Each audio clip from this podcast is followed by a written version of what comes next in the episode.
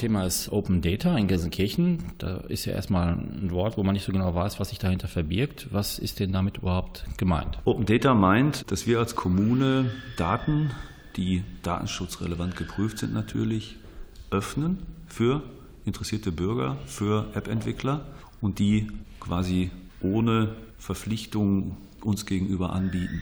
Man kann damit machen, was man möchte. Man kann sie frei interpretieren, man kann sogar Geld damit verdienen. Das entspricht den Regeln, die es gibt. Es gibt zehn international anerkannte Open Data Regeln, unter anderem eben Vollständigkeit. Die Daten sollen also immer vollständig sein.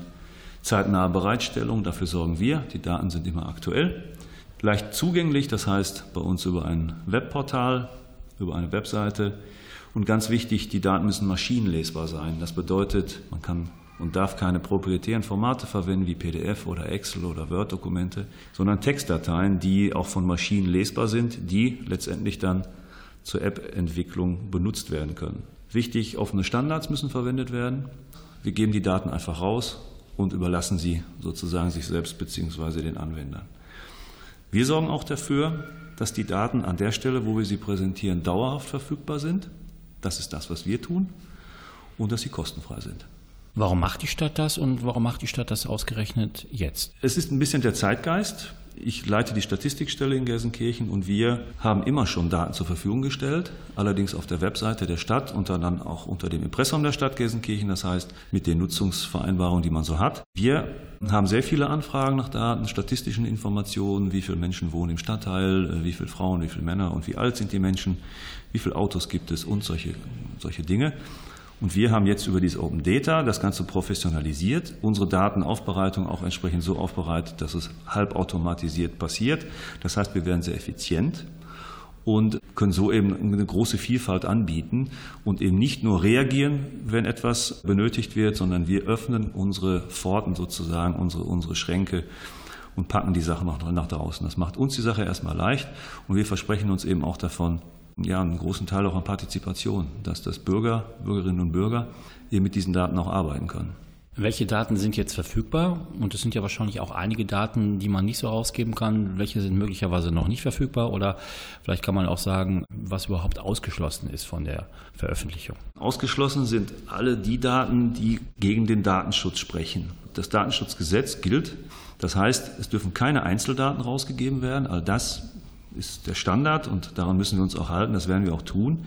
Wir dürfen Aggregate herausgeben, also zum Beispiel statistische Informationen auf Stadtteilebenen oder auf Stadtbezirksebenen.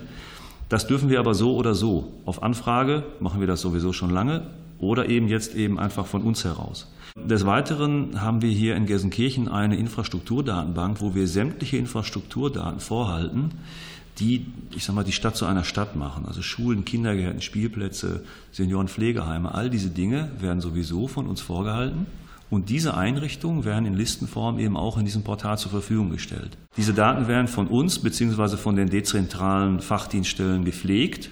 Und so können wir sehr leicht diese Daten auch nach draußen geben für interessierte Bürger eben.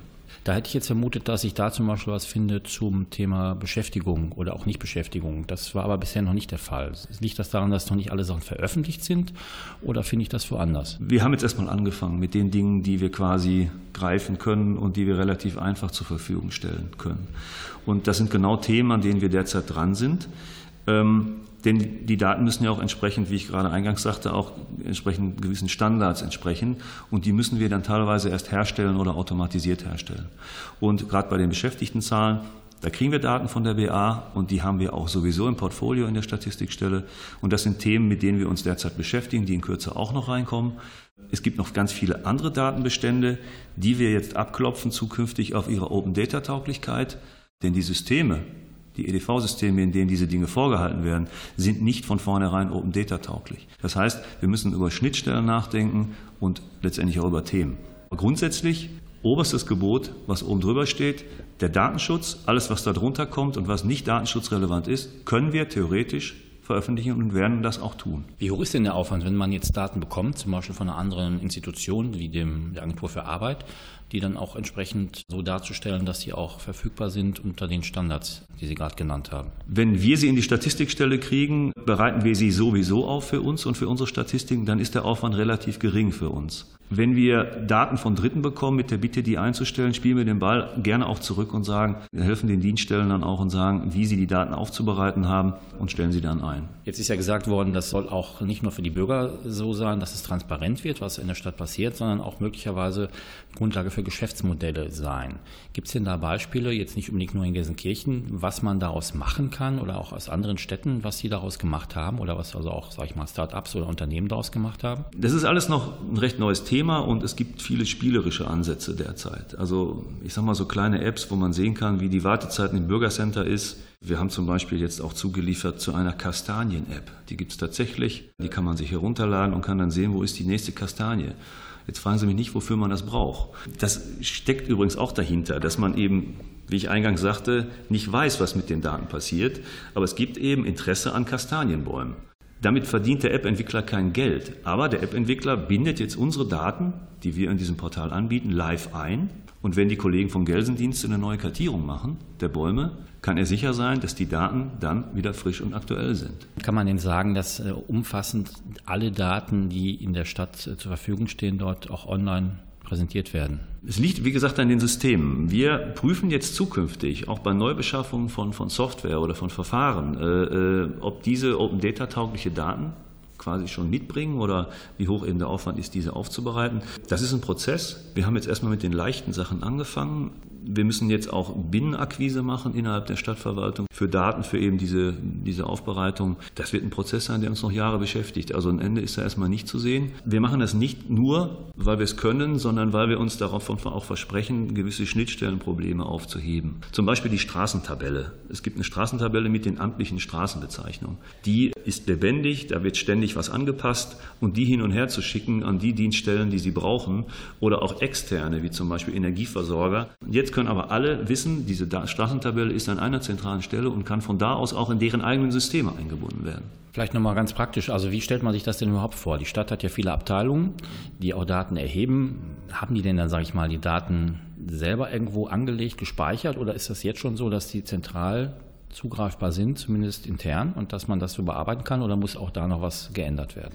Es gibt natürlich viele eigene Verfahren, also große Verfahren, die auch vom Land kommen oder so, die in den Fachdienststellen laufen. Es gibt aber auch die ganz profane Excel-Tabelle. Und innerhalb dieser Fachdienststellen ist es schon so organisiert in der Regel, dass die Daten für die Fachdienststelle zur Verfügung steht. Und wir müssen dann quasi als Projektleiter mit den Fachdienststellen verhandeln, was von den Daten ist relevant, was für den Daten ist interessant und kann veröffentlicht werden. Wenn man jetzt auf die Seite geht, auch was aufruft, bekommt man eine Tabelle, eine Excel also sieht aus wie eine Excel-Tabelle im Prinzip. Es ist aber keine grafische Aufbereitung äh, vorhanden. Ist sowas vorgesehen, dass sowas auch noch gemacht wird? Wir werden was machen, wir werden ein bisschen was anbieten. Die Grundidee von Open Data ist aber eigentlich, man gibt Rohdaten raus, maschinenlesbar, und dann kann der Anwender selber was machen. Man kann eben zum Beispiel sich eine Excel-Tabelle bauen, eine clevere Excel-Tabelle, und die dann live verlinken mit den Daten. Man lädt die Daten nicht runter, sondern verlinkt nur mit den Daten. Und immer wenn ich meine Excel-Tabelle aufmache, ist dann mystisch. Auf einmal sind die Daten alle neu und meine Diagramme, die ich mir selbst gebaut habe, sind alle frisch und aktualisiert. Also das kann schon jeder Mann, der, jeder, jeder, der ein bisschen mit Excel sich auskennt, kann sowas machen, als einfaches Beispiel. Wir werden aber genau so etwas anbieten, ich sage mal eine clevere Excel-Tabelle, die man runterladen kann, die dann aber verknüpft ist mit unseren Daten und sich quasi dann von da aus aktualisiert. Da, da, haben wir so ein bisschen was vor. Da machen wir mit Studenten mal was, irgendwie ein kleines Projekt. Es gibt eine Kooperation mit der Hochschule, mit der Westfälischen Hochschule hier in Gelsenkirchen-Bur.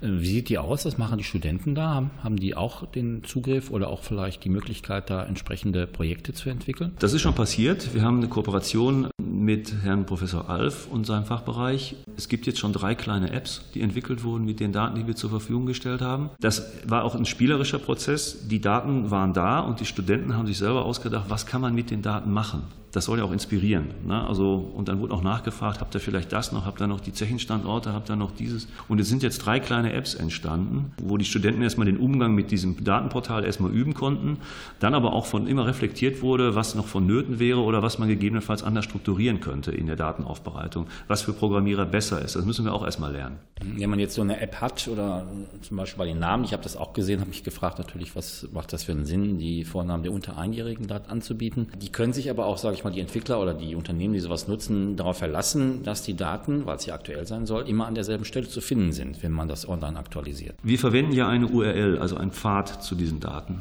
Und dieser Pfad wird eingebunden in die Apps und in die Anwendungen. Und das ist natürlich dann schon auch in unserem Interesse. Die Daten werden immer gleich heißen und sind immer an derselben Stelle. Dafür Dafür bürgen wir. Denn wir wissen ja nicht, welche Apps alle auf unsere Daten zugreifen. Das heißt, das ist ja das auch eins dieser Prinzipien. Die Leute müssen uns nicht fragen, sie können es einfach tun. Unsere Daten von unserem Gelsenkirchener Portal werden geharvestet. Das heißt, das Land NRW hat auch ein Open Data Portal. Da wird, glaube ich, wochenweise werden unsere Daten, beziehungsweise die Metadaten, die beschreibenden Daten unserer Daten, werden nach NRW hochgeharvestet, von NRW auf die Bundesebene und von da aus auf die EU-Ebene. Also die Vornamensliste der Kinder unter ein Jahre in Gelsenkirchen wird man dann auch in Barcelona ohne Probleme finden über das EU-Portal. Jetzt ist das ja eine aufwendige Geschichte. Wenn man jetzt sieht, Ihre Abteilung ist damit seit einiger Zeit ja schon beschäftigt, weil das ist, glaube ich, seit Mai ist es verfügbar.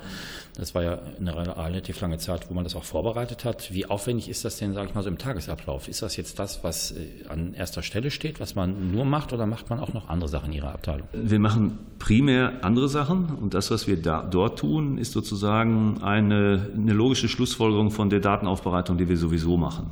Das stiehlt man einmal ein, wenn man Daten Open Data fähig machen möchte, programmiert das bei uns. Und jetzt sind wir an der Stelle, jetzt können wir es sozusagen on the fly machen oder diese Datenbank-Exporte der Infrastrukturen. Das wird halbautomatisiert. Das ist ja auch nicht der Sinn der Übung, dass wir uns jetzt viel mehr Arbeit machen, sondern im Gegenteil. Das soll unsere Arbeit auch leichter machen. Es muss so geregelt sein, dass es automatisiert oder zumindest halbautomatisiert aus den Systemen erzeugt wird mit Speichern unter und Spalten löschen ist keinem geholfen, dann ist die Qualität auch gefährdet. Ich denke mal, so für Journalisten, Studenten ist das und Unternehmen ist das natürlich eine ganz spannende Sache, weil die auch mit so Daten vielleicht eher umgehen können. Für den Bürger ist das noch ein bisschen schwierig. Wir kriegen aber schon mit, dass wenn Bürger sich einmal damit beschäftigt haben und keine PDF-Daten so wie früher abschreiben müssen, wenn sie eigene kleine Diagramme machen wollen, dann hochzufrieden sind. Das haben wir also schon gehört. Mensch, jetzt muss ich ja gar nicht mehr. Und wer ein bisschen mit Excel sich auskennt oder anderen ähnlichen Programmen, ich will hier keine Werbung machen, hat seine Freude dann daran.